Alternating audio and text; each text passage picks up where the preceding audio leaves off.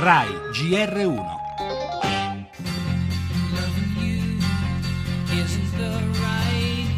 A un certo punto la mia ex ha deciso di separarsi. Il mio guaio è che ha trovato per avvocato una persona priva di scrupoli, con l'assoluta volontà di portare ad oltranza la causa della separazione. Io sono separata da 6 anni, ho conosciuto il mio compagno 2 anni fa e abbiamo deciso di mettere proprio in cantiere un bambino. Finalmente adesso, dopo 6 anni, avrò il divorzio. Con la nuova legge sul divorzio si andranno a abbreviare i tempi di attesa per proporre la domanda di divorzio. Laddove c'è conflitto si arriva fino in Cassazione. Il problema fondamentale che si potrebbe porre è quello di verificare se le strutture e gli uffici sono in grado di recepire la normativa, di attuarla anche dal punto di vista logistico, operativo, nei tempi che la norma richiede, che il procedimento richiede.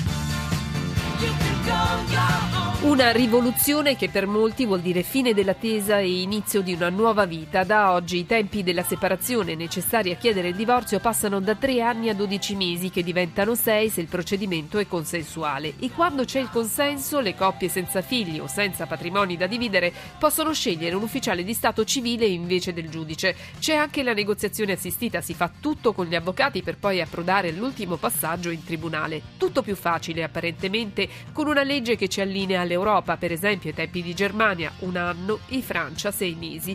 Ma dai matrimonialisti l'avvertimento: la legge corre, i tribunali arrancano, non sembrano pronti alla novità. Il divorzio breve potrebbe rallentarli ancora di più.